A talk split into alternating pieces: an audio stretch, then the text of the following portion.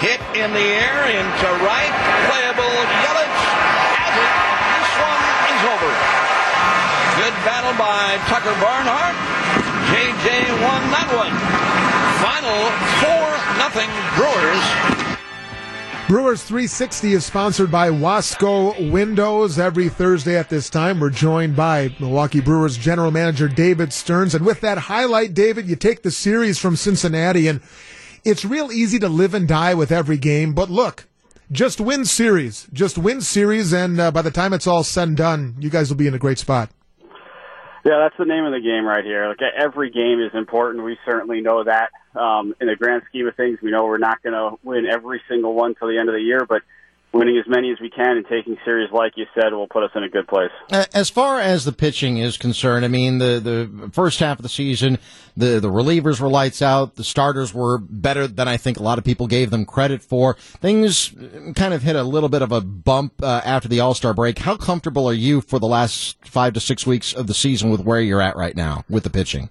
I'm confident in this group. Really, that this this is a unit that has performed very well um, other than maybe about a, a 17 day stretch at the front end of this month. And that, that was a rough stretch. And, um, I certainly recognize that. And, and I think every team goes through that, uh, over the course of the year. We've had, we've had points this year where, um, our offense has been really good and then, uh, some periods where, where it's scuffled a little bit as well, and it's natural that um, that our, our starting pitching is going to do the same. But this is this is a talented group.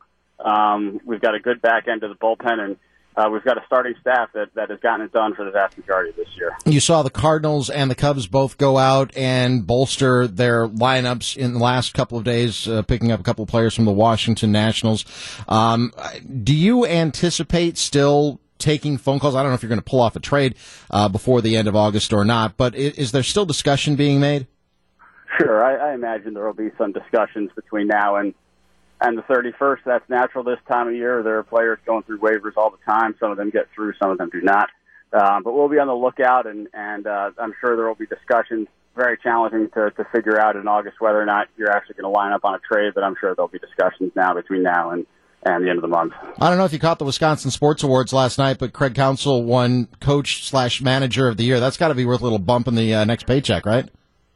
I think, I think Craig deserves deserves all the accolades and praise that that he's getting. He's done an outstanding job here since uh, since he's been the manager. We're fortunate to have him, and and uh, his leadership has been key in the success we've had. Starbucks card, got it. Bruce general manager Star Squad you just pick it up on the way into the office today. Just you can knock that out right away, David. Yeah, there you go. David, thanks for the time. We appreciate it. We'll talk to you next week. Take care, guys.